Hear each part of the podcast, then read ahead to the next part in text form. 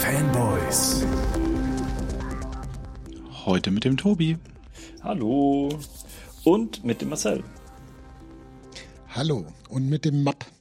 Ja, hallo. Äh, heute mit dem Map, abwechslungsweise.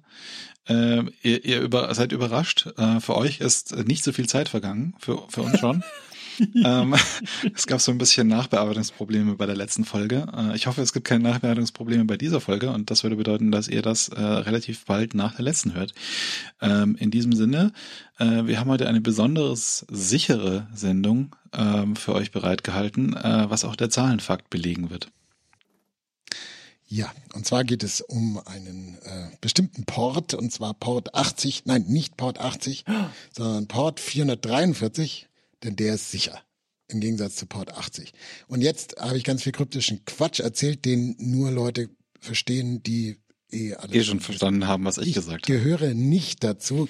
Ich, ja genau, die eh schon verstanden haben, was Martin gesagt hat. Es geht um ähm, Webanwendungen und die Ports, die die benutzen. Und ähm, ich bin totaler Noob, bin aber darauf gestoßen. Aber Martin, du bist doch Profi, oder was Ports angeht. Ja, würde ich, also ich verdiene literally mein Geld damit, insofern bin ich Profi. Ähm, Du bist doch der Port-Map, oder? Stimmt, ich bin der, der, der Map aus dem Portmapper. Ähm, ja, also Also worüber rede ich denn jetzt gerade ähm, äh, und warum ist das so kryptisch? du, du redest über den Standardport, auf dem äh, die sichere Variante des Hypertext Protokolls läuft. Ähm, äh, der eine oder andere oder die eine oder der andere kennt ähm, den äh, noch noch von früher, als man als man Internetadressen noch mit HTTP Doppelpunkt Doppelslash angegeben hat sicherheitshalber. Ähm, das ist die Variante, die auf Port 80 läuft, defaultmäßig zumindest. Ähm, und äh, da gibt es dann aber auch HTTPS und das läuft auf 443. Und äh, das ist die äh, SSL verschlüsselte Variante davon. Genau, und das ist unsere Folgennummer, die 443, und damit haben wir schon den Einstieg geschafft. Übrigens, ähm, ich hatte letzte Woche Probleme, und es steht nicht auf der Agenda, deswegen äh, spreche ich das so ganz unschwer an. Äh, ich hatte letzte Woche Probleme, an Gmail-Adressen noch Mails zu verschicken, Ah. weil die ein File haben wollen auf dem Mail-Server, dessen Name ich schon wieder vergessen habe, dass ich dann eingetragen habe, eine Direktive oder so. Oh Gott, jetzt wird's so richtig peinlich. Äh, es war ein dreibuchstabiger Code. Eine Bla-Direktive und dann konnte ich wieder ähm, Mails an Gmail-Adressen schicken, weil die sonst einfach abgelehnt wurden. Und da ich überhaupt keine Ahnung habe, wovon ich spreche, ähm, habe ich jetzt gehofft, dass ihr mir helfen könnt, aber könnt ihr auch nicht, oder? Naja, ich, ich hatte heute nur. SPF-Codes. Ja, ja, SPF ist im Zweifel das, was du, was du da machst. Ähm, ich hatte heute auch einen Genau. Blogartikel irgendwie in meiner Mastodon-Timeline von wegen, warum Gmail E-Mail ruiniert. Ähm, aber an sich ist SPF schon was, was ganz Nettes. Ähm, das soll halt sicherstellen, ähm, dass diejenigen, die den Mail-Server verwenden, auch tatsächlich ähm, das dürfen und auch äh, nur E-Mails quasi verschickt werden von diesem E-Mail-Server, ähm, die er auch verschicken soll, weil ansonsten kommt halt irgendwie ein böser Spammer und benutzt äh, deinen Mail-Server, um davon halt irgendwie absurde E-Mails ähm, mit ähm, sonstigen Spannsverlängerungen äh, und Angeboten deren äh, an Menschen zu schicken.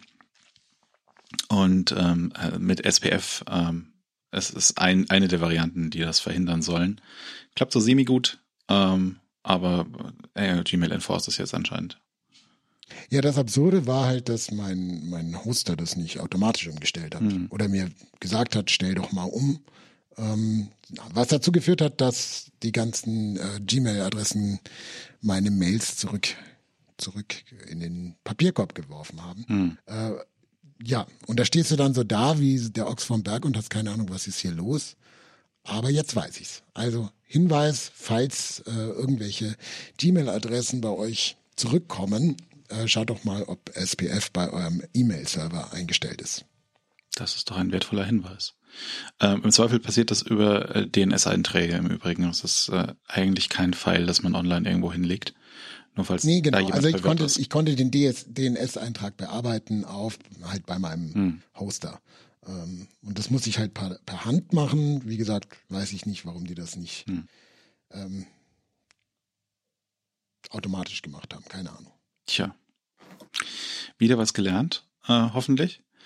Ähm, und äh, damit können wir dann quasi nahtlos äh, zum offiziellen Teil der Agenda überleiten, der auch tatsächlich in der Agenda steht. Oh, irgendwas piept hier, ich glaube, ich bin's. Ähm, ja, ähm, und zwar fangen wir an mit äh, der Meldung im Prinzip, seit äh, wir uns das letzte Mal gehört haben oder auch eigentlich schon, als wir uns das letzte Mal gehört haben für euch, war das auch schon die Meldung, aber noch nicht für uns, weil wie gesagt, wir kamen aus der Vergangenheit. Ähm, Apple Vision Pro, ähm, da die neue Hardware-Plattform von Apple jetzt auf der WWDC vorgestellt. Ähm, ich bin gespannt, wie eure Eindrücke dazu sind. Also vor wie vielen Jahren haben wir zum ersten Mal über die AR-Brille von Apple gesprochen? Also ich glaube, über das Apple Car haben wir vor, vorher schon äh, gesprochen, ja. aber auch die Apple Vision Brille, ja, bei der ich nicht gedacht hätte, dass sie Apple Vision Pro heißen wird, war sicher schon vor fünf, sechs Jahren hier Thema, oder? Äh, bestimmt. Du bist im Übrigen ja auch nicht der Einzige, der nicht gedacht hätte, dass sie so heißt. Also das, ähm, wie, man, wie man den SDKs entnehmen kann, ähm, hieß sie ja auch lange noch anders. Ähm, also da ist immer noch so IFDEF XROS und so Kram ähm, und nicht Vision OS. Äh, ja, also ich, ich bin irgendwie total weg, dass es jetzt tatsächlich passiert ist. Also es irgendwie, es war so lange quasi ähm, ein Hirngespinst, dass man jetzt noch gar nicht so hundertprozentig verarbeitet hat, dass es jetzt wirklich passiert. Ähm, auch weil es halt noch lange nicht passiert. Ja, es ist ja noch eine Weile hin, bis äh, dieses Gerät tatsächlich materialisiert. Vor allem in Deutschland. Ähm, und ähm, ich, ich freue mich aber drauf, tatsächlich. Ich weiß nicht, ähm, es, es, es gibt ja im Prinzip zwei ähm, ähm, ähm Einstellungen zu dem Gerät gerade ähm, nämlich äh, braucht niemand und ist viel zu teuer und ähm, brauche ich und ist viel zu teuer. ja. Ich meine, Early 2024 ist halt auch in Amerika noch Ewigkeiten hin. Ja. Und, und also ich weiß nicht, ob ich weiß nicht, wie das in der Vergangenheit war mit so krass neuen Devices. Ich habe das Gefühl, so eine lange Voranze so lange, lange Vorlaufzeit gab's noch nie. Das ist jetzt nur rein geraten und aus dem Gefühl rausgesprochen. Also das so iPhone, das iPad iPhone, war, glaube ich, auch iPhone. lang im Vorfeld angekündigt. War das iPhone nicht, äh, hier ist unser neues Telefon ja, ja, das, das gibt's jetzt zu kaufen? Ja, aber das... Ah, nee, nee, nee, das kam, nein, äh, das hat auch ein halbes Jahr gedauert, aber halt nur ein halbes. In Deutschland war das iPhone erst im Dezember da. Ich denke, das, das iPad war so eine Plattform, die ähm, im Vorfeld angekündigt wurde und dann erst kam. Ich weiß allerdings nicht, wie lang der Vorlauf war. Und das Ladegerät äh, für Uhr und äh, Handy zusammen, das hat eine ganz lange Vorlaufzeit mhm. gehabt. Ist immer noch nicht da. Haptisches Feedback also, immer noch. Noch nicht mal angekündigt, so lange hat es. Ja, das ist sehr schade. Also die, die Sache ist tatsächlich die, dass Apple ja jetzt in einer ganz neuen Situation ist, weil sie ein Produkt auf den Markt bringen werden, was erstmal, naja, wie bei der ähm, ersten Oculus so ein Entwicklergerät werden wird, mehr oder weniger. Also ich denke nicht, dass es ein Produkt sein kann, was schon in der ersten Iteration den Massenmarkt bedient. Ja, also es ist auf jeden Fall kein Massenmarktprodukt. Ähm, das ist, dafür ist der Preis einfach nicht passend. Äh, es ist halt ein, ein Rich People Toy. Prosumer-Gerät. Ähm, ja, und, und ein Entwickler äh, Start-Dings. Ja, also die, die Entwickler, die sich das leisten können, sind natürlich auch noch mal an einer Hand abzuzählen im Vergleich zur Gesamtbreite der Entwicklerschaft. Ja. Ähm, der, der Preis aber, ist so krass. Dreieinhalbtausend ja. Dollar soll das Ding kosten. Ja, das dürfen das, dann so viereinhalb in Deutschland sein, würde ich mal vermuten. Mhm. Euro. Das ist, so ist es leider. Ja, vor allem für ein Gerät, was nicht viel mehr sein wird als so ein Prototyp, als ein Vorreiterding, als einen 1.0, die sehr, sehr schnell veralten wird. Also das, das weiß ich gar nicht, ehrlich gesagt. Ja, also ob, ob das schnell veraltet, äh, würde ich jetzt mal in Frage stellen, weil du da, also das Ding ist schon auch so teuer, weil sie da einfach Hardware einbauen, die halt noch nicht billig genug ist. So. Ja, aber schau dir mal die, ja gut, das ist ein Argument. Vielleicht werden sie einfach kein besseres Gerät nachschieben, sondern ein günstigeres, mhm. was nicht Apple-typisch ist. Aber schauen wir uns mal die Produktlaunches der vergangenen Jahre an. Und da war es eigentlich immer so, dass das erste Gerät sehr schnell technisch überholt war. Ja. Am krassesten war es, glaube ich, beim iPad, wo das erste so schnell wie kaum ein anderes Gerät vom Markt auch genommen wurde. Mhm. Also äh, äh, von der Kompatibilität vom Markt genommen wurde. Ähm, aber auch der erste iPod oder äh, das erste das iPhone, iPhone das, das war sehr schnell überholt. Die App, die Watch? Die Watch hat sehr lang gehalten. das gebe ich zu.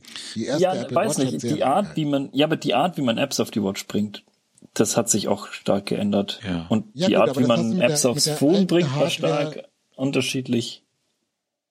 Das hast du aber mit der Original-Hardware, also ich hatte sehr lange meine erste Apple Watch mhm. und die hat ganz lange die Sachen mitgemacht. Also ähm, die, den Paradigmenwechsel und so. Mhm. Also die war sehr Gut, das stimmt. das stimmt, das aber stimmt. die Entwicklung bei der Apple Watch war auch nicht so schnell. Ähm, ich, ja. Also ich könnte mir halt vorstellen, dass ähm, der limitierende Faktor an diesem Gerät gerade, ähm, was halt so technischen Fortschritt angeht, im Wesentlichen Displays sind. Ähm, so und vielleicht noch Sensoren, aber da haben sie irgendwie auch so viel eingebaut, dass das kann man auch in Frage stellen. Ähm, und die Compute Power ist, glaube ich, an der Stelle jetzt erstmal sekundär, zumal da ja auch schon Apple Silicon drin ist ähm, äh, mit einer durchaus ähm, äh, großen Dings. Das Einzige, was noch obendrauf kommt, potenziell als was, was sich ähm, anbietet, äh, veralten zu können, schnell, ist halt so äh, Strom und Batterie. Ähm, deswegen äh, wäre ich mal, also ich würde vorsichtig hoffen, ähm, dass wenn du jetzt eine Vision Pro kaufst nächstes Jahr, ähm, dass die ähm, nicht in zwei, drei Jahren komplett veraltet ist und äh, merklich hm. schlechter ist als ähm, alles, was äh, Apple sonst so raushaut. Ja, es ist auf jeden Fall ein neuer Approach, aber ein sinnvoller, denke ich, bei so einem Produkt. Erstmal zu gucken, okay, wir machen jetzt so eine Art Entwicklergerät und zu sehen, wie kann man das überhaupt anwenden und dafür aber richtig gute Hardware mhm. einzubauen, um eben die Möglichkeiten überhaupt zu schaffen, um diesen Raum aufzumachen und zu sehen, naja, wofür will ich es denn verwenden? Und ich, ich denke, das kann so ein Unternehmen, glaube ich, auch gar nicht vorgeben. Sondern da ist es sinnvoll, wenn mehr Augen drauf schauen. Auch wenn es dann nur ein paar Entwickler sind. Aber äh, ja, also da, ich finde den Ansatz nicht falsch. Aber es führt auch dazu, dass für mich das Gerät erstmal, keine Ahnung, ist wie ein Flugstaxi. Das berührt jetzt meinen, meinen Alltag noch nicht. Mhm. Obwohl du so viel VR-Kram machst. Oder du hast ja gar also viel VR gemacht. Ja, genau. Also das ist total lustig, weil es, es kommt jetzt genau in die Phase rein, in die meine VR-Lust am Tiefpunkt angekommen ist. Ich habe mir nicht mal die PSVR 2 geholt. ähm, es ist einfach jetzt gerade komplett durch. Ich habe mich satt VRt und ich weiß, in fünf, sechs Jahren schaue ich da gern wieder rein, aber jetzt gerade brauche ich es nicht. Hm. Und ähm, das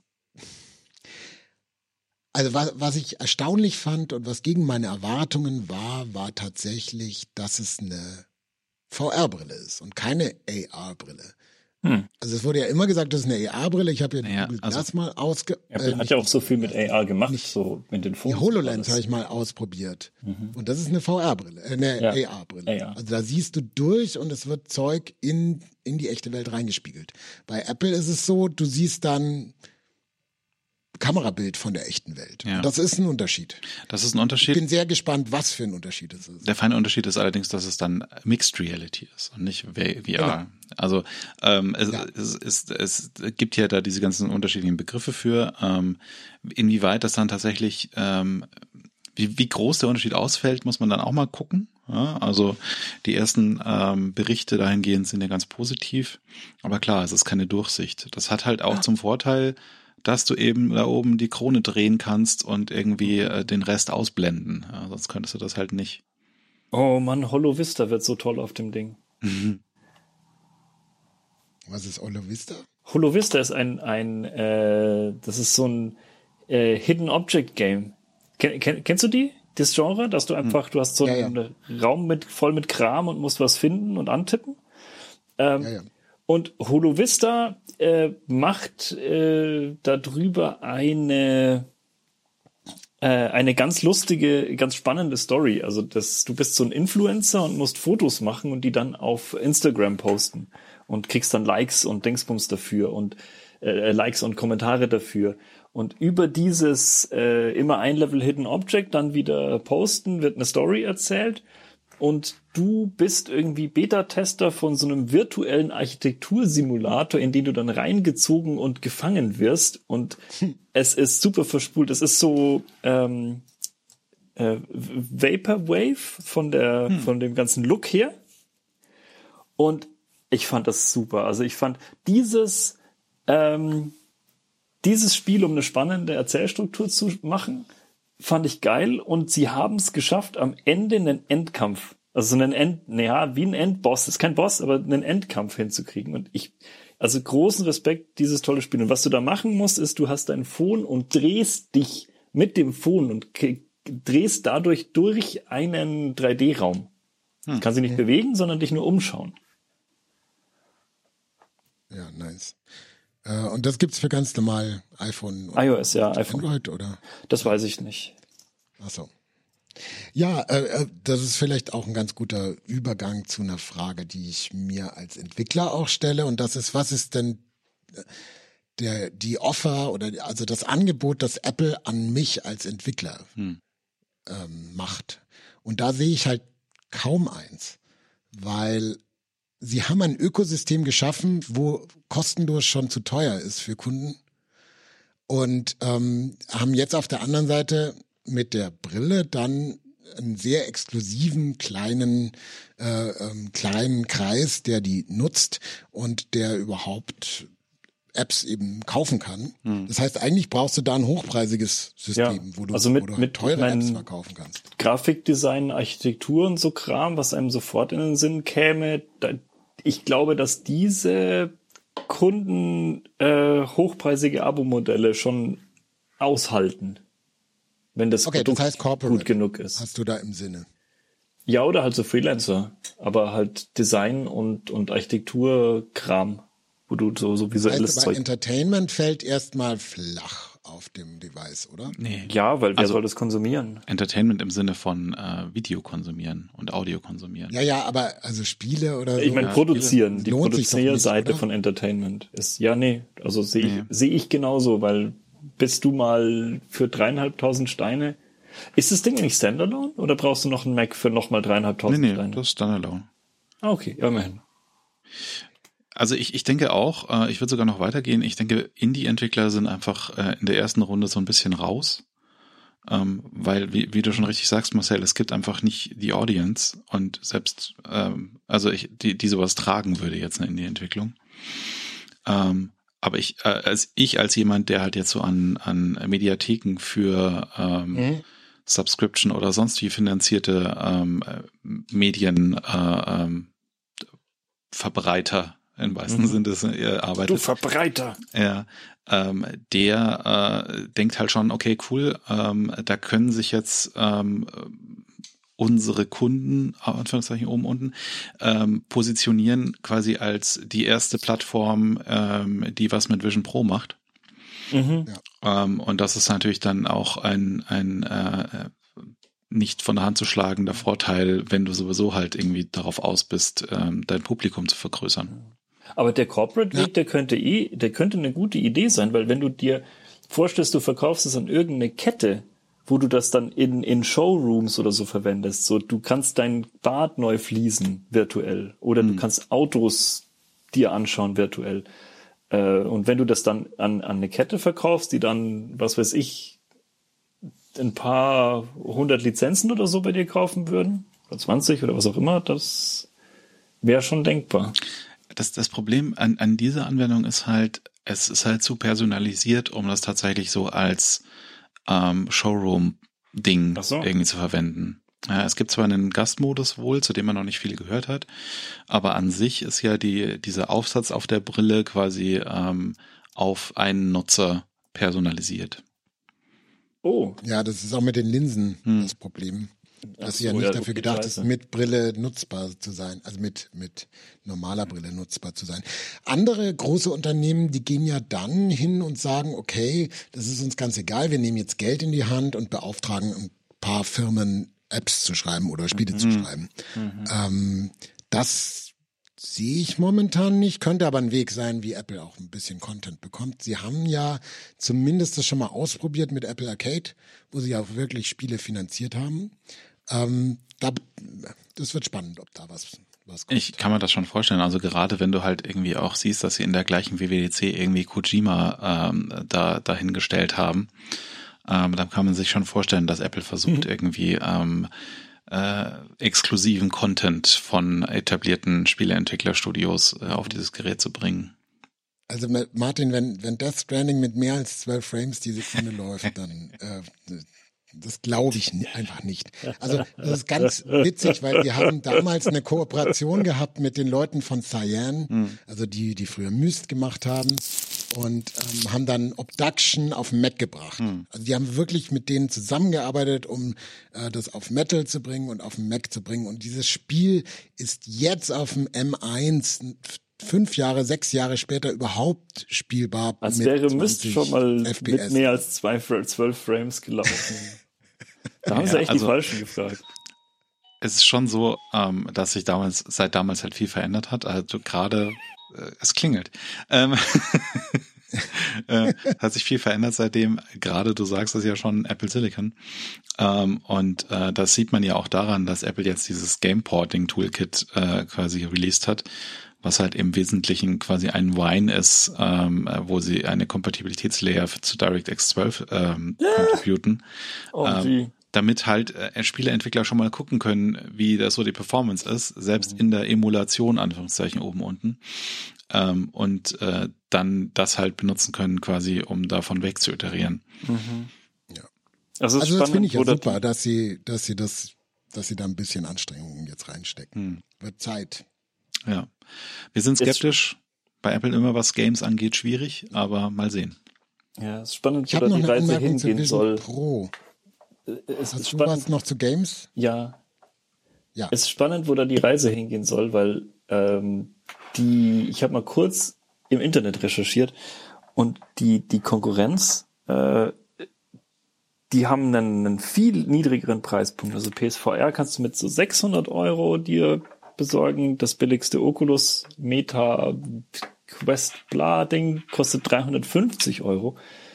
Ähm, also wenn, wenn, wenn da die Reise hingeht, dann ist das wirklich nur so ein Entwicklergerät und später kannst du für den Massenmarkt ein billigeres Gerät ja. rauskriegen. Aber, also klar, wenn man das jetzt aus Spielesicht sieht, dann ist das äh, die Konkurrenz, Anführungszeichen, oben unten. Wenn man sich, wenn man die Hardware-Plattformen vergleicht, ähm, dann ist das halt so ähm, nicht wirklich äh, in der gleichen Kategorie. Ja, also wenn du dir Virtual Re oder Mixed Reality Headsets anguckst, die vergleichbar sind von der Hardware äh, mit dem, was Apple macht, äh, dann bist du halt auch schnell bei den, bei diesen Preisen. Ja, da, da, das auf alle Fälle, aber da muss, das muss sich halt wer leisten können. Ja. Und das sind so, da bist du dann im, mindestens im Luxusmarkt, hm. wo, das heißt, nur bescheuerte Leute mit zu viel Geld kaufen das. Hm. Ich meine, ich, ich arbeite für eine Firma, die mit Audi viel macht. Ähm, und ja, du kannst dir für, zu deinem Auto dazu noch eine Elektro Elektroscooter für 2000 Steine kaufen. Da ist hm. dann ein Audi-Zeichen drauf. Cool. Sicher, sicher ein geiles Teil, aber das Thema, äh, das ich vorhin genannt habe, ist schon so ein bisschen Programm. Ja. Und äh, sonst, ich, ich weiß es nicht. Also Entertainment müsste es noch viel, viel günstiger werden, dieses Ding, glaube ich. Absolut. Ich glaube halt von Apples Seite ist das halt eine Wette und eine Investition äh, in Sachen, äh, wir wollen äh, oder wir, wir denken, dass Spatial Computing als Kategorie ein Ding wird. So, mhm. Also sehen das Sinne von ja, eben. Sehr langfristig gedacht. Ja. Und ich glaube auch, dass es sinnvoll ist. Ich glaube auch, dass es sinnvoll ist. Ob sich wirklich etabliert, steht nochmal auf Mhm. einem anderen Blatt Papier.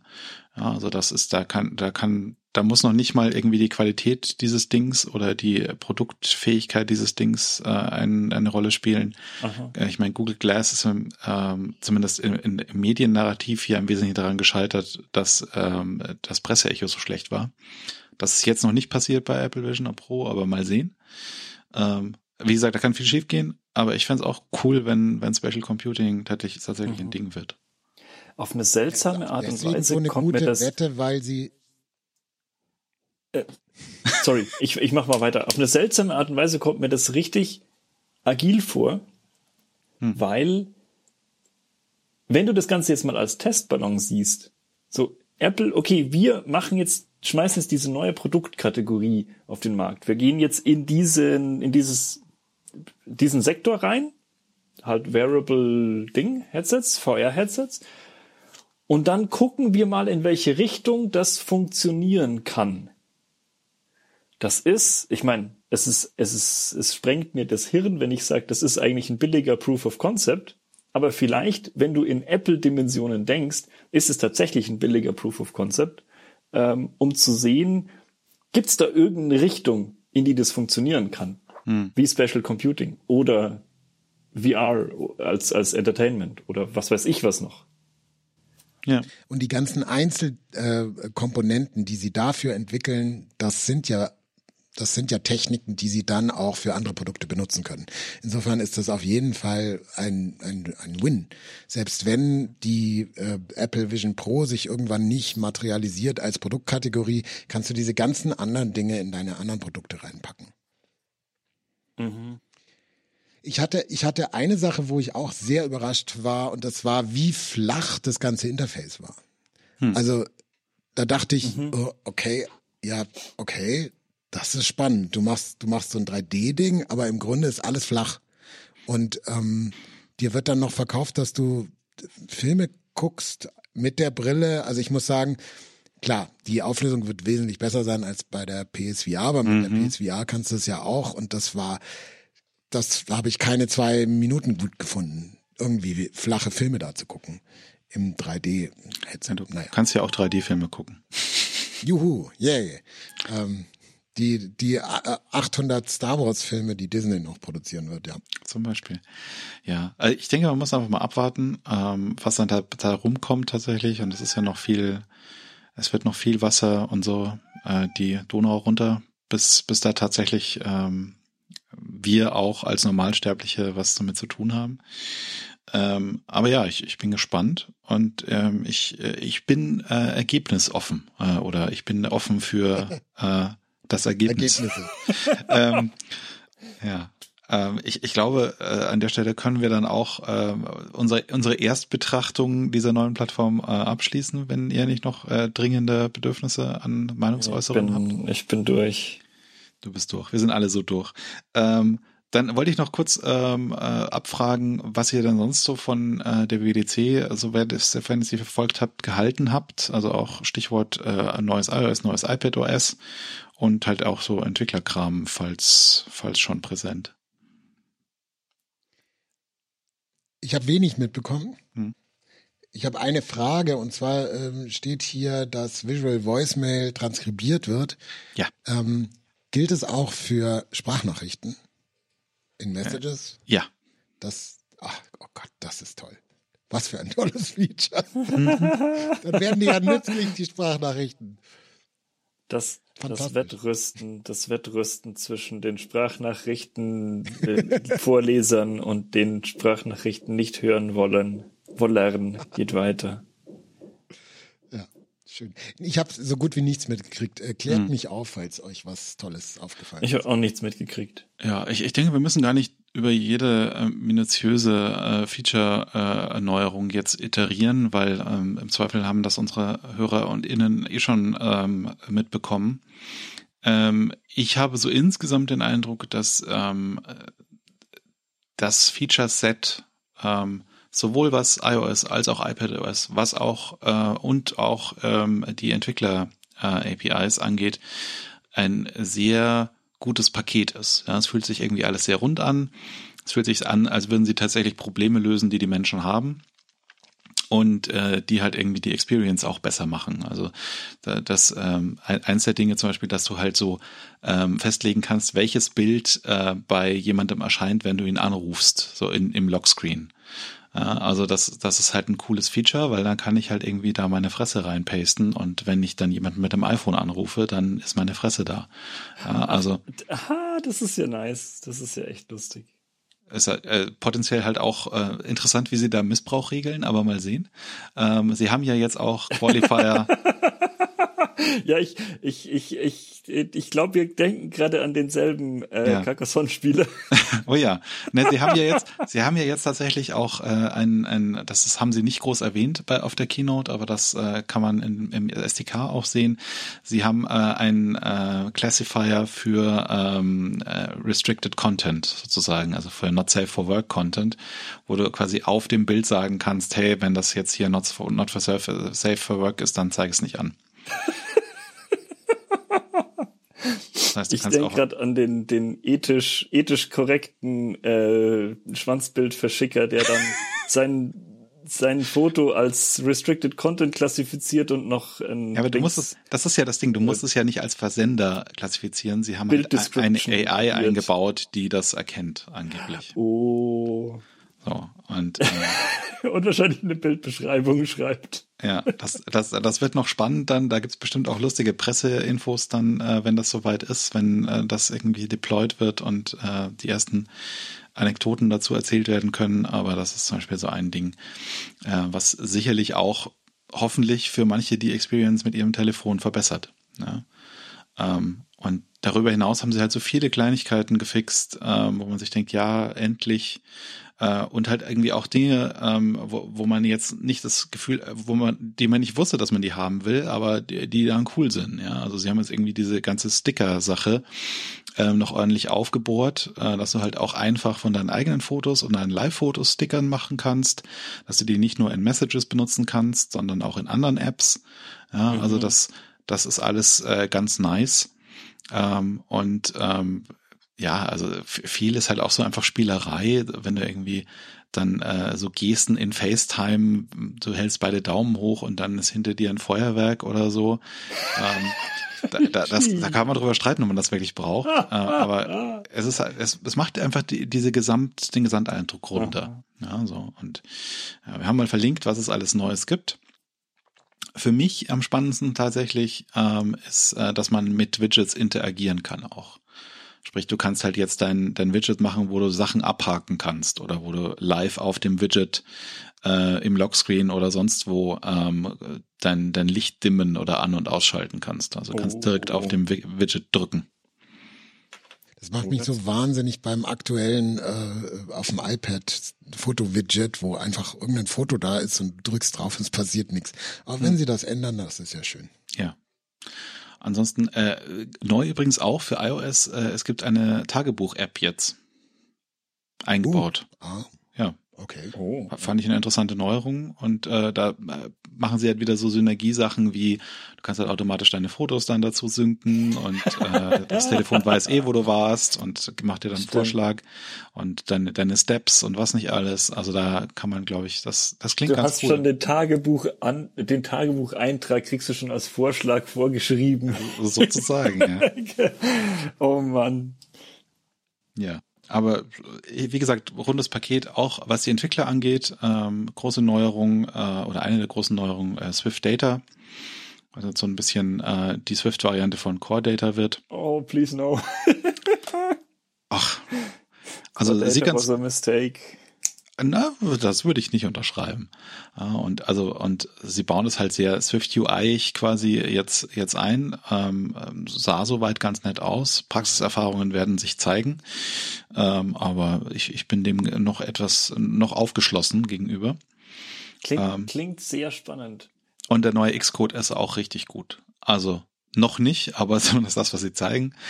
Ähm, also sie haben endlich ordentliches Logging, also man kann mit, mit OS Log jetzt endlich structured loggen und das wird äh, auch structured angezeigt. Sprich, dass du halt sagen kannst, okay, das ist jetzt Subkategorie ähm, API-Client und dann kannst du in deinem Log nach API-Client filtern, positiv oder negativ. Oh. Ähm, und das äh, hast immer die Call-Site auch direkt verlinkt äh, für jeden für jeden Log, äh, dass du einfach klicken kannst und dann im Code bist. Also so so äh, Quality of Life Features, die lange überfällig waren und die jetzt endlich das, da sind. Das ist ja sehr sehr lustig, weil ich ich bin ja immer noch passionierter eingefleischter Android-Hasser hm. Und auch Android Studio ist einfach schlimm. Ja. Aber ich finde es immer so lustig, wenn Xcode irgendwie Jahrzehnte später mhm. Features, die in Android Studio schon seit Ewigkeit sind, dann auch nachzieht. Ja. Das ist so gut. Und ich meine, Logcat ist ja, kann ja das alles mit Kategorien mhm. und Filtern und so Zeug. Ja, ja. Ah. Ja, aber schön. Ja. Ja, ich glaube, ähm, wir werden da in, in der Zukunft noch mehr drüber reden, vor allem wenn dann der Release näher rückt und äh, wir vielleicht auch Erfahrungen mit äh, Seeds haben. Ich habe mich noch nicht getraut, irgendwas zu installieren, beziehungsweise ich hatte einfach noch keine Zeit, irgendwas zu installieren auf Geräten, die ich nicht ständig nutze. Ähm, aber äh, wir werden da, wir werden berichten, wie man so schön sagt. Hm. Äh, kommen wir von diesem ganzen Apple-Gedöns ähm, zu einem Steam-Gedöns. Genau, es war das Steam Next Fest und äh, da sind ein paar Spiele aufgeschlagen. Äh, ein paar haben, also Steam Next Fest ist ja immer so, dass du, glaube ich, zwei Wochen oder so Demos hast, die du anspielen kannst und danach werden mhm. die wieder runtergenommen. Wenn mich nicht alles täuscht, gilt es für die Demo, die ich jetzt hier erwähnen werde, nicht, sondern die ist immer noch verfügbar. Wenn nicht, ähm, ja, tut mir leid. Vielleicht hört ihr das aber auch erst in drei Jahren und dann ist das Spiel längst erschienen. Es geht um Shadow Gambit, das nächste Spiel von Mimimi. Die haben als letztes Desperados 3 gemacht und äh, Shadow Tactics früher. Ich habe ein bisschen reingespielt und ähm, es ist der seltene Fall passiert, wo ich gesagt habe, oh, das gefällt mir zu gut, ich höre jetzt auf mit reinspielen weil ich will es nicht nochmal ausprobieren. Ähm, ich glaube, Leute, denen Desperados 3 gut gefallen hat und die was mit Piraten anfangen können, äh, werden da viel Spaß bei haben. Ähm, aber wenn spannend. ihr euch selber überzeugen äh, wollt, könnt ihr in die Demo reinspielen. Genau. Also sieht alles nach viel Production-Qualität ähm, aus und der große Vorteil ist, Mimimi hat diesmal keinen Publisher, das heißt, sie kriegen, glaube ich, mehr Geld davon, mhm. ähm, was man nur unterstützen kann bei solchen Studios, weil, ja, warum noch die Mittelsmenschen da bezahlen, weiß ich nicht. Mittelsmenschen. Publisher sind schon cool, wenn die auch was leisten ähm, und tun ja manche auch, aber es ist ja schön, wenn Indie-Studios mehr von, von der Kohle haben auch. Ja, in der Tat. Habe ich alle Publisher vergrault für die alle Zukunft. Haha. ja, ich hoffe, die hören die Folge nicht. Ja, äh, wir piepsen das einfach. Natürlich nicht, aber ja, genau. ich verspreche dir das jetzt und mach's dann nicht. Ähm, ich wollte noch kurz eine Anekdote erzählen ähm, aus, aus der Nach-Nach-Bearbeitung.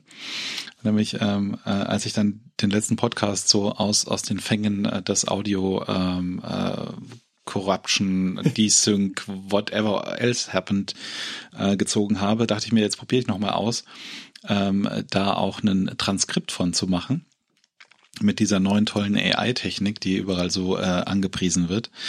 Ähm, habe das mal auf Whisper draufgeworfen, beziehungsweise auf Mac Whisper. Ähm, die haben auch so ein Feature, wo du sagen kannst, transcribe mir bitte den Podcast und dann kannst du mehrere Sprecher auswählen als Einzeltrack-Spuren und so. Ähm, und ja, das funktioniert aber es hat interessante Effekte. Ähm, nämlich, ähm, man hat ja dann, ähm, wenn man das, das so mehrspurig macht, hat man ja viel äh, leere leere Zeit sozusagen, wo ihr nichts sagt und ich was sage, wie jetzt gerade. Ähm, und das führt dann dazu, dass diese AI dann denkt, sie muss jetzt was machen weil da kommt ja kommen ja hm. Daten, aber da ist sie erkennt nicht so wirklich oder es, da passiert ja keine Erkennung, aber die die Mustererkennung läuft halt trotzdem heiß, obwohl nichts passiert. Ähm, und dann kommt da halt immer so das, was man äh, am Ende von YouTube-Videos äh, irgendwie kommt, also entweder Applaus oder vielen Dank oder Danke Herr Kollege, lustigerweise auch einfach aus dem Nichts. ähm, äh, auch blieb das e-, eckige Klammer Ende, eckige Klammer Stille. Ähm, auch nicht sehr hilfreich. Und das Allerbeste, das aller, allerbeste ist, dass tatsächlich an einer Stelle diese AI Furzgeräusche eingefügt hat. Das ist quasi dieser, dieser Podcast-Client von Panic, ähm, nur umgekehrt. Dass jetzt die, die Furzgeräusche halluziniert, Anführungszeichen, oben unten werden. Ich finde es gut, dass auch AI mit diesen awkward Pausen nicht umgehen kann. Ja. also unsere, unsere Robot Overlords werden mir immer sympathisch. In diesem Sinne, Furzgeräusche. Äh, wir kommen zum Konsum. Ähm, wir fangen an mit einer äh, Amazon Prime Serie, ähm, yes. die ich auch sehr genossen habe, schon vor einer Weile. Und äh, jetzt hat sie der Tobi geguckt, glaube ich, oder? Ja. Ich habe ja von einem, von einem Spezi, mit dem ich drüber geredet habe, gehört, ist es ist die auf Amazon Prime oder von Amazon? Habe ich gesagt, ich glaube, von beides. Amazon. Ja. Und dann hat er gesagt, oh, nee. Also kenne ich, nee, da bin ich raus. Und hm. ich weiß genau, was er meint. Ich weiß genau, was er meint. Diese, irgendwie, das fing mit dem Man in the High Tower an. Hm. Und es ist irgendwie alle Amazon produzierten Serien haben diese gleiche äh, Production Quality ist jetzt hoch genug, aber nicht so hoch. Und irgendwie, es geht alles so, es ist so Hinterhoftheater. Es ist irgendwie nicht ja? professionell genug. Okay. Und das, das, das habe ich bei ganz vielen Amazon-Serien so das Gefühl gehabt. Hm. Ähm, Goliath ähm, ist trotzdem eine tolle Serie, aber man merkt's da auch. Und ich wusste genau, was er meint, aber das ist da überhaupt nicht so. Okay. Und warum ich The Peripheral draufgetan habe, ist, ich bin ja kompletter William Gibson-Fan. William Gibson ist so mein aktueller, lebender Science-Fiction-Gott der Mann, der das Wort Cyberpunk erfunden, der das Genre Cyberpunk erfunden hat und Cyberspace das Wort geschöpft hat. Ähm, Neuromancer, sein, sein erster Roman, äh, ist so ungefähr mein Lieblingsbuch. Hm. Ähm, ich kann ihn nicht hoch genug loben. Er schreibt leider zu langsam, zu wenig Bücher. Aber ähm, ja, The Peripheral ist ein Buch von ihm gewesen. Ähm, das so in zwei Zeiten spielt. Und zwar einmal Near Future in so Florida äh, Redneck Trailer Park Milieu und Far Future in London. Und die Story ist, dass äh, irgendwann in der mittleren, näheren Zukunft sich äh, die Apokalypse ereignet. Äh, von den Einwohnern in dieser Welt als der Jackpot bezeichnet. Ähm, und das ist nicht ein singulärer, ein singuläres Ereignis, sondern es ist so ein Zusammenkommen von verschiedenen Umweltfaktoren, äh, politische Krisen, Ölknappheit, globale Erwärmung, äh, Seuchen etc., die dann insgesamt äh, zu einer Katastrophe geführt haben, die 90 Prozent der Menschheit ausgerottet hat in der Zukunft in London äh, ist halt so Hightech Far Future mit Replikatoren und Nanobots und äh, ähm, also so be bewohnbaren Körpern. Wenn du irgendjemand besuchen willst, dann kannst du dir so einen gezüchteten Klon mieten, in dem du dann rumlaufen kannst. Ähm, und es gibt im Grunde drei große Faktionen in der Zukunft. Es gibt die Klepts, also die Kleptokratie. Das sind die, die Superreichen, die sich äh, einfach aufgrund von ihrem Reichtum durch die Apokalypse ge ge gewurschtelt haben. Dann gibt's die Cops, äh, hm. die, die sind eine der mächtigen Fraktionen. Warum genau wird nicht erklärt. Und dann gibt's das Research Institute. Das ist so das äh, äh, gesponserte ja, Forschungs äh, Thinktanks und, und Ding. Und ähm, was die Verbindung aus der Far Future to Near Future macht, ist, es gibt eine Technologie, wie man in die Vergangenheit zwar nicht reisen kann, aber Informationen austauschen. Mit der Zukunft und der Vergangenheit. Und da kommt eben der Knackpunkt. Und da, ich ich übertreibe nicht, wenn ich sage, ich bin überzeugt, das ist ein, ein, ein krasses Paradigma in der Science Fiction, das ich vergleiche mit diesem, mit der Frage von Asimov, der gesagt hat, was muss man denn für Kriterien erfüllen, um menschlich oder eine Person zu sein? Was ist, hm. wie intelligent, wie menschlich muss ein Roboter sein, bis man ihn nicht mehr als Maschine betrachtet?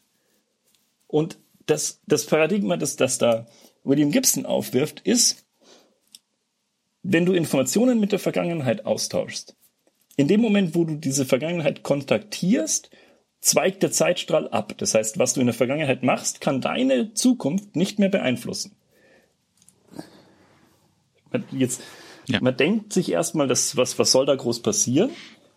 Aber das Interessante ist, wenn du zum Beispiel in der Zukunft bist und jetzt irgendwelche Superdrugs ausprobieren willst, dann kannst du in die Vergangenheit gehen und da die ähm, Makerbots und so weiter alles so programmieren, dass sie äh, diese Superdrugs ausspucken, die noch komplett ungetestet sind, die du niemals in jemand testen dürftest, aber du hast halt äh, eine Testpopulation in der Vergangenheit, die deine Zukunft nie beeinflussen kann und kannst in dem einen, in der einen Kleinstadt von, keine Ahnung, 15.000 Einwohnern den, die, die, die Superdrug testen und in der nächsten das Placebo produzieren. Und, ähm, und dann die, die Informationen quasi zurückbekommen, wie genau, es performt hat. Und die in der Zukunft wieder nutzen. Ja. Und ähm, das ist auch in der Vergangenheit, die Vergangenheit spielt eben in einem dieser Stubs. Und die, der Freundeskreis von der Protagonistin, das sind alles Ex-Militärs, die eben so eine ganz spezielle neue Technologie, Haptic Recon, äh, bekommen haben äh, die sie auch ziemlich kaputt gemacht hat, wo du irgendwie ver, ver, äh, telepathisch verbunden bist mit einer kompletten Einheit und spüren kannst, wo alle sind und so weiter. Äh, und im Lauf von der Serie stellt sich eben raus, das war auch so ein AB-Test. Das war nur die Zukunft, die da ein, eine Militärtechnologie entwickelt hat, auf Kosten der Vergangenheit. Und der, der eine von den Freunden hat dadurch seine beiden Beine verloren. Also es sind ganz furchtbare Dinge in der Vergangenheit passiert. Und andere Richtung, dadurch, dass man Informationen austauschen kann, kann sich auch jemand aus der Vergangenheit, wenn er sich das richtige Headset 3D druckt und sich dann einstöpselt, in der Zukunft in so einen von diesen Klonen äh, rein versetzen und in der Zukunft rumlaufen und da mitmischen und mit also wohlgemerkt nicht in seiner eigenen Zukunft, so. sondern in der Zukunft, die sein Pocket Universe kre genau. kreiert hat. Genau. Und das Interessante daran, und jetzt komme ich zu diesem Paradigma, ist, für beide Seiten ist die andere Seite eigentlich gar nicht real. Hm.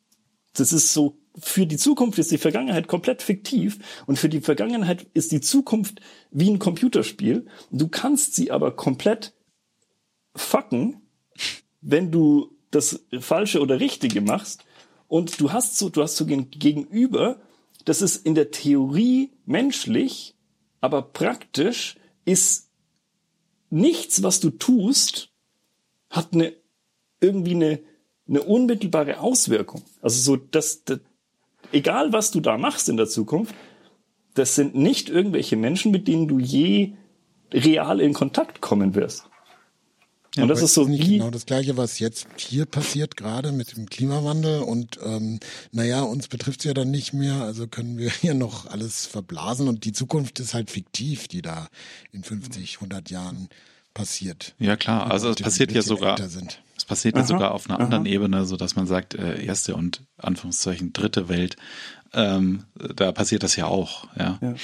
Ähm, ja, und das ja. ist halt das, was richtig gute Sci-Fi macht. Das ist halt so ein, ein, ein Bild, eine Metapher für was, was in der echten Welt passiert. Und das ist ja mit Asimov genauso. Was, was muss dein Gegenüber, was muss dein Mensch bringen, damit du ihn als Mensch ansiehst? Und so ist es eben im Grunde die gleiche Frage, aber halt nochmal ganz umgedreht. Und das finde ich, das finde ich als Grundlage total geil. Und um den Kreis zur Serie zu schließen, die hat super gute Schauspieler, die ist toll geschrieben, die ist toll gemacht. Die, diese Near Future Technik in der Vergangenheit, in, in der Near Future ist richtig schön glaubhaft. Ähm, ich bin einfach begeistert. Und das hat mir die Idee von dem Buch erst näher gebracht. Ich habe das Buch dreimal gelesen und nur so halb einen Bezug dazu gekriegt und als ich die Serie gesehen habe, hat es dann Klick gemacht. Dann habe ich mir gedacht, oh fuck, die machen hier, die haben hier ihre, ihre Haptic Recon Telepathie unter Soldaten. Das ist nur ein Feldtest. Und für die sind die, für die äh, Research Institute, das es entwickelt hat, sind es nur Laborratten. Ja. Ja, dass, dass du das Buch gelesen hast, ist eine ganz gute ähm, ähm, Fuß, Fußnote oder, oder Abschluss, weil ich habe natürlich auch recherchiert, ähm, äh, ob, ob wir Querverweise machen können. Und ja, wir können tatsächlich einen Querverweis machen auf die Folge 401. Da hast du nämlich ähm, Agency äh, vorgestellt, was ja oh. Prequel oder Sequel. Ähm, Sequel ist die zweite, genau. Naja, im Prinzip ist es beides. Ähm, es ist das zweite Buch. Ja, ja. Ähm, Stimmt. Jetzt, wo du sagst. Ähm, oh ja, äh, Agency von William Gibson, äh, Folge 401, äh, 2020 ist abgesagt, hieß die. Ähm, was mich auch gleich weiterbringt, nämlich wir haben gerade noch recherchiert, ähm, ob, ob du nicht auch das Buch vorgestellt hast, auf dem die Serie basiert, über die ich jetzt sprechen werde. und äh, wir waren uns ziemlich sicher, dass du das getan hast, aber wir finden es nicht in den Shownotes. Also falls sich jemand ähm, äh, noch erinnern kann, sag Bescheid. Ähm, ich spreche über Silo. Äh, Silo basiert auf einer äh, äh, Romanreihe von Hugh Howey, heißt er. Mhm. Ähm, die Romane heißen Wool, Shift und Dust. Ähm, und es geht um einen äh, Bunker, also so ein bisschen so wie, wie Fallout, falls äh, das ein Begriff ist. Also es ist ein, ein sehr großer Bunker, in dem quasi eine eine Zivilisation stattfindet. Das sind, glaube ich, 10.000 Menschen. Das ist auch kein Spoiler, wenn ich das jetzt sage. Ähm, und äh, in diesem Bunker äh, spielt diese ganze Serie äh, jetzt erstmal zumindest bis bis äh, Release-Datum. Ähm, und ähm, es geht halt um ähm, viel um äh, Autorität und äh, irgendwie äh, Ge Ge Verschwörung auch innerhalb dieses äh, Bunkers. Äh, kann man der Regierung, Anführungszeichen, oben unten, äh, ich sag heute die ganze Zeit Anführungszeichen oben unten, schlimm. Kann man der Regierung trauen? Ähm, in, in, in diesem Bunker? Ähm, was, was macht eigentlich IT? Ähm, sind die auch äh, äh irgendwie und, und wie, wie sieht's mit dem Bürgermeister aus, dem Mayor? und der Sheriff und es ist halt so, es, es ist so ein, ein Mikrokosmos, der da stattfindet und äh, der total spannend erzählt wird, ähm, weil das große Mysterium ist natürlich, warum sind die Menschen im Bunker und ähm, was ist da draußen eigentlich los, weil das weiß auch niemand mehr. So. Und äh, ich glaube, da da muss ich jetzt auch den Cut machen in Sachen äh, Story, weil ähm, das sehr sehr naja, es ist, es ich, ich möchte niemanden da irgendwie Spoiler äh, aufs Auge drücken. Mhm. Ich kann auf jeden Fall sehr empfehlen, diese Serie zu gucken. Sie ist meines Erachtens sehr spannend, sie ist gut gemacht ähm, und äh, tolle Schauspieler. Ähm, und äh, ich habe dann auch tatsächlich angefangen, so die, die Bücher, äh, Hörbücher zu hören, äh, zumindest jetzt bis dahin, wo ich halt jetzt auch die Serie geguckt habe. Die letzte Folge kommt jetzt am Freitag äh, zum Aufzeichnungspunkt. Also für euch könnt ihr die euch erste Staffel komplett reinziehen, vermutlich. Ähm, und ja, äh, große Empfehlung, äh, Silo auf äh, Apple TV. Plus. Was ich, was ich total toll finde, ist, Hugh Howey hat, das ist 2011, hat er das veröffentlicht, er hat hm. davor ein, zwei Novellas, also kurze Bücher geschrieben und hat wohl so als self-published Kindle E-Book rausgebracht hm. und äh, das, das hast du halt gemerkt, also dieses Ding, das, das ist so dieses, aus dem 99 Cent Bin hat das, ist, ist so die Optik. Also es ist einfach Billo-Ramsch. Oh ja. Wow. Und hat halt einfach self-published so mini kurze, äh, ja, fast wie Short Stories, hm. die alle zusammen ein großes, äh, eine große Geschichte ergeben, gepublished. Und äh, das ist so eine, das ist ein bisschen Cinderella-Story, so aus den eigenen, an den eigenen Haaren aus dem Schlamm gezogen. Und einfach, man merkt, dass äh, er so ein bisschen ungeübt ist, als, also das ist nicht so geschliffen, das kein George hm. R. R. Martin, aber hm. wie ich immer sage, Story schlägt immer äh, Style. Hm. Und das ist einfach, die Story ist einfach sau gut. Und ja. mich freut es so, dass er sich da ähm, dass er damit so erfolgt hat.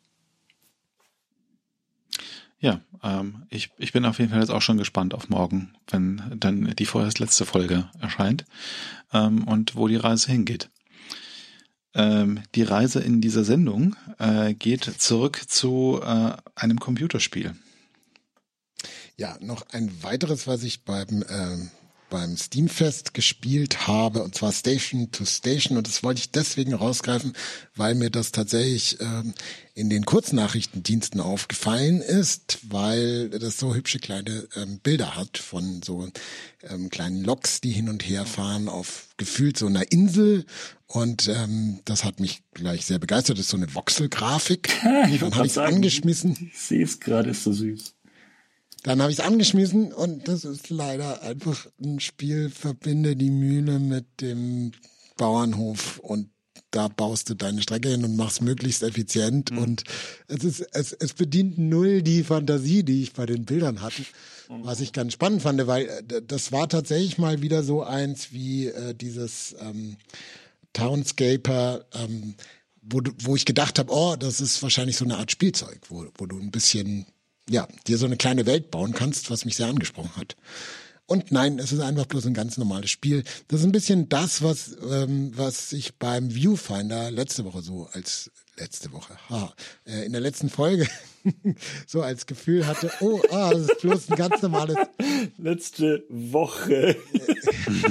es ist bloß ein ganz normales Puzzlespiel äh, und das habe ich schon so oft gesehen und ja, also ganz komisch. Im, momentan bin ich tatsächlich auf so einem Trip, wo ich mir ein bisschen mehr Freiheit in den Spielen wünsche. Und äh, ich habe es, glaube ich, letzte Woche schon, na, letztes Mal. Nee, ist, letzte Woche ist ja korrekt. Also ja, aus, weil, aus unserer Perspektive weil, gerade, weil das Veröffentlichungsdatum letzte Woche war. genau. Ähm, ja, wo ich gerade ein bisschen hadere so mit der Spielelandschaft, weil ich ganz schwer gerade reinkomme in neue Spiele. Hm. Und ich glaube, in, in, in gute, spannende neue Konzepte komme ich trotzdem noch leicht rein, aber ja, mir fällt's, mir fällt's echt momentan schwer. Und ich glaube nicht, dass es an den Spielen liegt, sondern an mir. Ja, manchmal hat man auch einfach so Phasen. Ne? Also einerseits, ja. weil man halt ähm, Außeneinflüsse und äh, wahrscheinlich auch Außeneinfluss erzeugte Innenstates äh, hat, die dann dazu führen, dass man einfach gerade nicht aufnahmefähig ist für sowas. Ich bin ein bisschen weiter jetzt bei Zelda gekommen. Yay. Und äh, bin jetzt im dritten Schrein, wo ich meine dritte Fähigkeit kriege und dann bin ich hoffentlich bald von dieser Startinsel runter. Ich, wenn, wenn wir über unseren äh, Progress schnell reden, äh, von, von Dingen, die wir gerade tun, ich bin bei Zelda 0 weitergekommen. Ähm, dafür habe ich jetzt auch noch Disco Elysium angefangen. Ähm, uh. Und äh, bin, bin da irgendwie so ein paar Stunden reingespielt. Ähm, aber ich möchte auch wieder mehr Zelda-Zeit haben. Aber gerade ist es schwierig. Auf welcher Plattform? Ja, Disco Elysium fange fang ich alle zwei, drei Monate an. und, ähm, dann spiele ich immer den Anfang nochmal und jetzt mit meinem dritten Bild oder so. Und äh, irgendwann, also Disco Elysium reizt, reizt mich schon hm. noch weiter. Ähm, ja. Herr, Herr, Herr, Herr Pittenau, auf welcher ja. Plattform spielst du das? Äh, ich habe angefangen auf dem Mac und dann habe ich festgestellt, dass ich in meiner äh, selten vertretenen Freizeit keine Lust habe, nochmal vor dem Mac zu sitzen. Und dann habe ich es mir für Switch noch gekauft und das funktioniert dann besser für mich. Oh, nice. Ah ja, ich habe es auf der PlayStation hm. und habe angefangen auf dem Mac. Ja. Würdest du auf der PlayStation empfehlen? Finde ich angenehmer als auf dem cool. Mac. Das, Aber irgendwie ist es fast alles immer angenehmer als auf dem Mac, ja. Spiele zu spielen. Wobei, also man muss sagen, Disco Elysium läuft ganz gut auf äh, Apple Silicon zumindest. Also da hat man keine Beschwerden, aber es ist halt einfach, ich sitze den ganzen Tag vor der Kiste für, für den, es für den hatte Job. sehr lange Ladezeiten, aber das war noch, da hatte ich noch keinen Silicon. Ja, äh, das ist nicht mehr so. Okay, cool. Cool, dann haben wir noch ein Buch auf der Agenda. Ja, ähm, das hat mir meine Freundin empfohlen. Morgen, morgen und wieder morgen.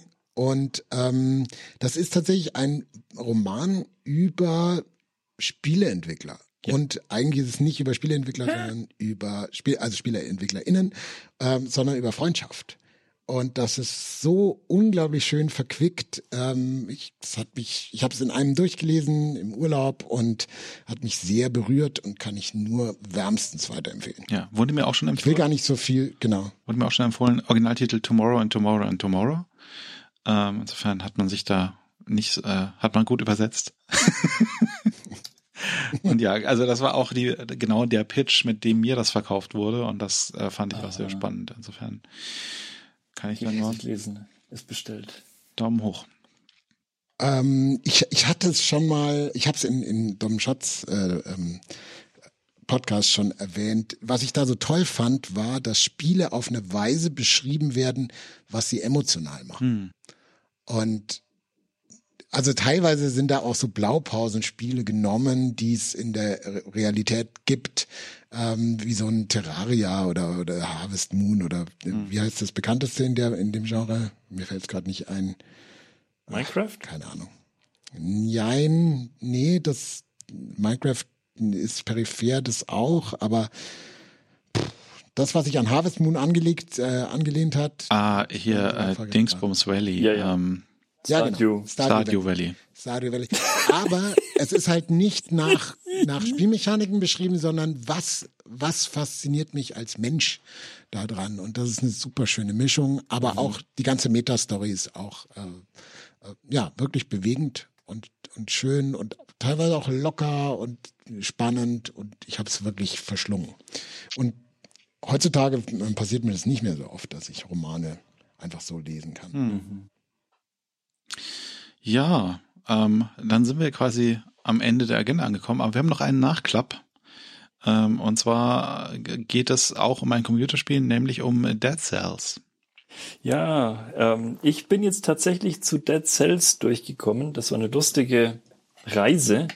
Ähm, ich habe ein neues iPhone bekommen über die Arbeit und da ist Apple Arcade Pro Gratis-Abo mit dabei. Mhm. Und auf Apple Arcade gibt's Dead Cells. Mhm. Und dann dachte ich mir, naja, guckst du mal rein, Dom hat das so gelobt. Und das ist richtig, das ist richtig cool. Das ist, ich, ich, ich weiß nicht genau, wie es die Mischung ausmacht, aber es trifft einfach sehr genau einen Sweet Spot, der mir sehr viel Spaß macht. Ähm, für die, die die Originalfolge nicht gehört haben, Dead Cells ist ein Roguelite. Ähm, also du, du, du stirbst äh, permanent und du kommst immer wieder durch wechselnde, zufällig generierte Levels mit unglaublich vielen verschiedenen Kombinationen von Waffen. Und ähm, ja, das ist so ein Side-Scroller 2D Jump and Run. Ähm, mit dem, wo du, wo du Monster schnetzeln musst. Und die, ähm, du findest Waffen, du findest Geld, du kannst dir Waffen kaufen, du kannst reparieren, du hast Fähigkeiten und Mutationen. Ähm, es gibt dicke Endgegner. Es ist relativ schwer, also man stirbt sehr schnell.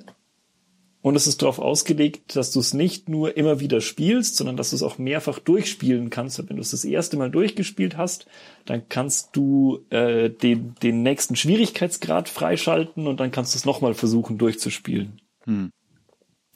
Und das Lustige ist, ich spiele es mit meiner Tochter. Wir, wir spielen immer abwechselnd. Ähm, und es ist schon sehr brutal, aber die Gewalt ist sehr comichaft. Also die Gegner zerplatzen halt in so einen Regen aus Blut und das ist so, das, ich find's okay. Ähm, sie ist acht Jahre, ist vielleicht ein bisschen klein dafür, aber sie ist, sie mag so brutale und makabere Sachen. Hm. Naja, das kannst du als Vater, äh, äh, als Elternteil äh, im Zweifel am besten beurteilen. Ja.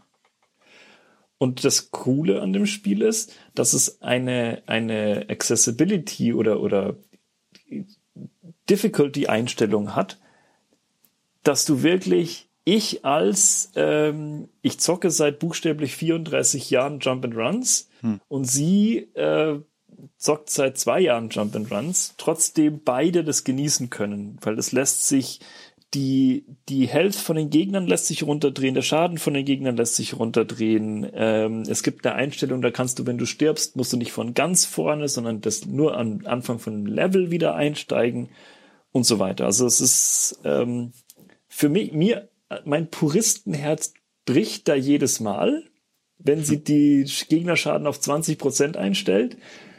Aber naja, ich meine, so ein Spiel hat ja auch noch den Zweck, dass es einfach Spaß macht.